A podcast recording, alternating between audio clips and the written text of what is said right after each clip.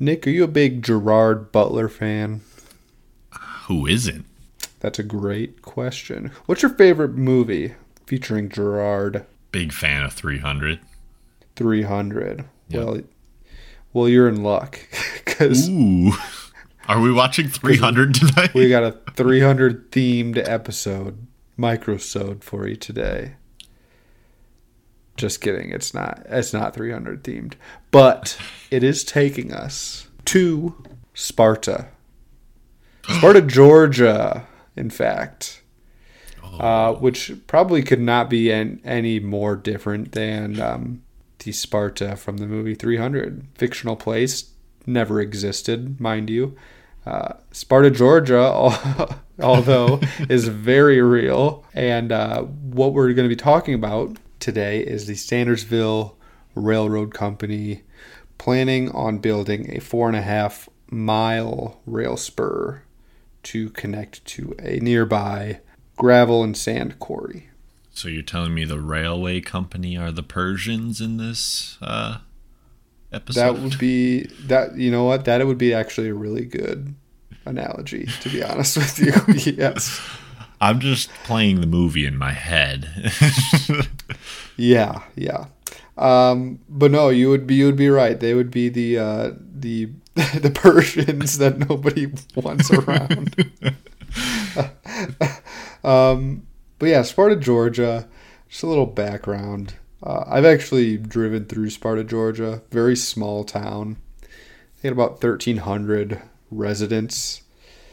Um, and it's by no means like a a wealthy community. Mm. It's it's small, it's rural, it's it has its challenges, of course, um, and it's mostly minority. Mostly black people live there. Eh. So, oh, that just naturally, yeah, right? of course that that is their number one place to run railways, highways, all of the things people don't want going through their communities through. Yeah, and like a quarry there already, right? Uh-huh. Um, quarries probably aren't the most desirable mm-hmm. um, business or or whatever you would call a quarry, I guess, t- to have in your area, right? Uh, so when the Sandersville Railroad Company began sending letters to residents in April of last year, telling them that they needed to run a spur to connect to the quarry. Um, the residents were obviously not happy about it, and they have begun to push back. Good for them. But the Sandersville Railroad Company is now uh, threatening to. This is kind of funny. They're threatening to invoke eminent domain you remember eminent domain? Yeah, but I thought that was something. I thought the government did eminent domain, not a private company. Yeah, I mean, typically, yeah, because eminent domain is meant to be for uh, the public good, right? And it's it's in no way clear in this situation how this is going to be for the public good. Uh, they've really only described twelve well-paying permanent jobs as well as dozens of temporary construction jobs. So, 12 jobs for a city of 1,300? Of 1,300, or I guess that only 20 temporary construction jobs. But they do claim that this will somehow bring millions of dollars to the community every year. Is this like a a train that drops gold as it goes by or something? It, do, it doesn't make a whole lot of sense. Uh, and then I was um, just gonna say, twelve jobs for thirteen hundred people is not a lot of jobs, especially right. when three hundred of them are already warriors. All right, I'm done.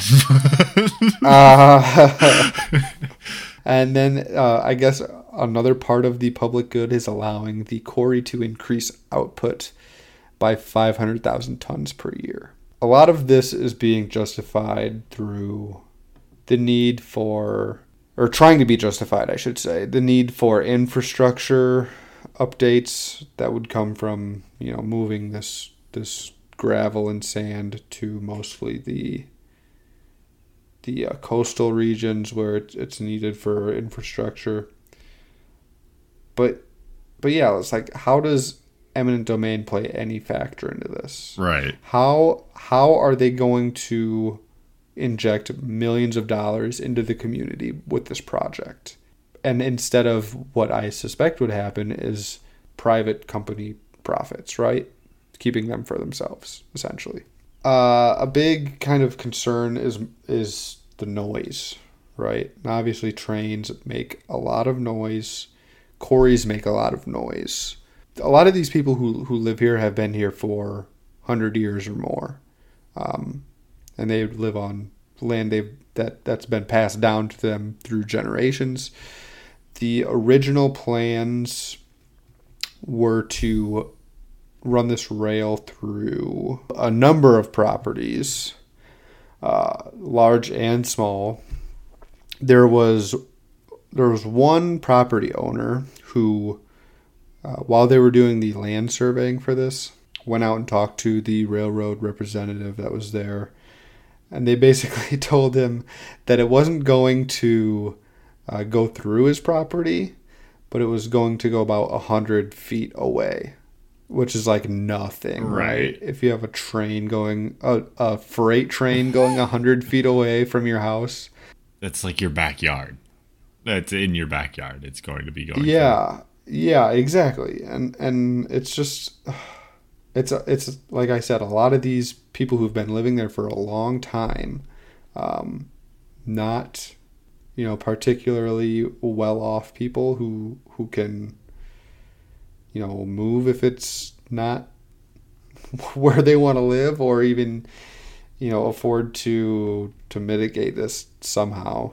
Um, but they're there nonetheless, and and a train going through there significantly affects their lives. It affects um, not only them and how they enjoy their community, but you know school children at school. They got to deal with noise coming from freight trains. Noise is just very in- invasive. Mm-hmm. And then in this day and age, who is on the top of the list for signing up for, oh, yes, I would love for a train to go through my town with all the derailments yeah. we're hearing about? And oh, my God, yeah. Like, yeah, I mean, like, even if it is just gravel and sand, like, nobody. A train derailment's just like a, a massive uh, safety concern on its own, regardless of what it's carrying. I don't suspect that this small rail company is um, any better than Norfolk Southern when it comes to their equipment and their processes. I, they may be, but I just don't suspect that they are. Right, and I'd say from what we researched for the Norfolk Southern case when that first came out, it seems like all the rail companies are exactly the same because they have to the way that they make their money is by lessening their inspections by skipping those safety steps and putting their money into dividends for their stockholders it's not towards you know better safety on their equipment. It it really isn't. That's not what the wall street investors are focused on. Yeah absolutely uh, another little tidbit I found interesting is that the owner of the railroad company, Ben Tarbutton III. He was, as of November 2022, appointed to the Georgia Port Authority by the governor Brian Kemp in Georgia. Um, so he, I mean, I assume he has some some levers he can pull within the government, right, to get this eminent domain thing through. Uh, it's just a big, like, a big threat. It's it's very disheartening just to learn that alone that he has, you know, positions of authority like that. Um, that he can, you know, push through something like this for his private gain as the owner of the company.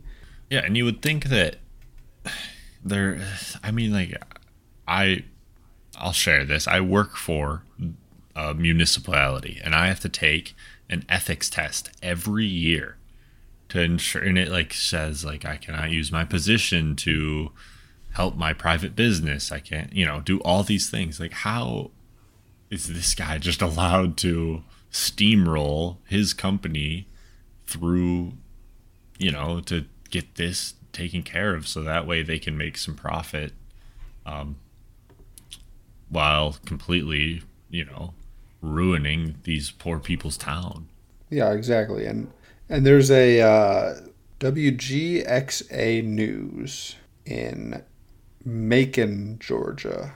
Uh, had a or tried to have an interview with this Ben Tarbutton. Uh, and as soon as they as soon as they asked him about the legality of you know this this private railroad company to use eminent domain uh, he basically stopped the interview and wouldn't answer any further questions so it's definitely something fishy right um, it seems like he knows what he's doing is wrong yeah or at least uh, maybe not solidly grounded in the law. Anyways, just this is just a, a new article that I wanted to share. I'm hoping things go well for the community here and the people who are fighting against this. Keep an eye on it. But yeah, I mean, like, it's just goes to show these people who are in positions of authority the, the ways they they have motive to you know use those positions for their personal gain. Well, with that, that is going to be our microsode for today. Uh, at this point, Zach and I have decided to rename the podcast to "Poisoned for Trains." Uh, Poisoned by trains. Poisoned by trains.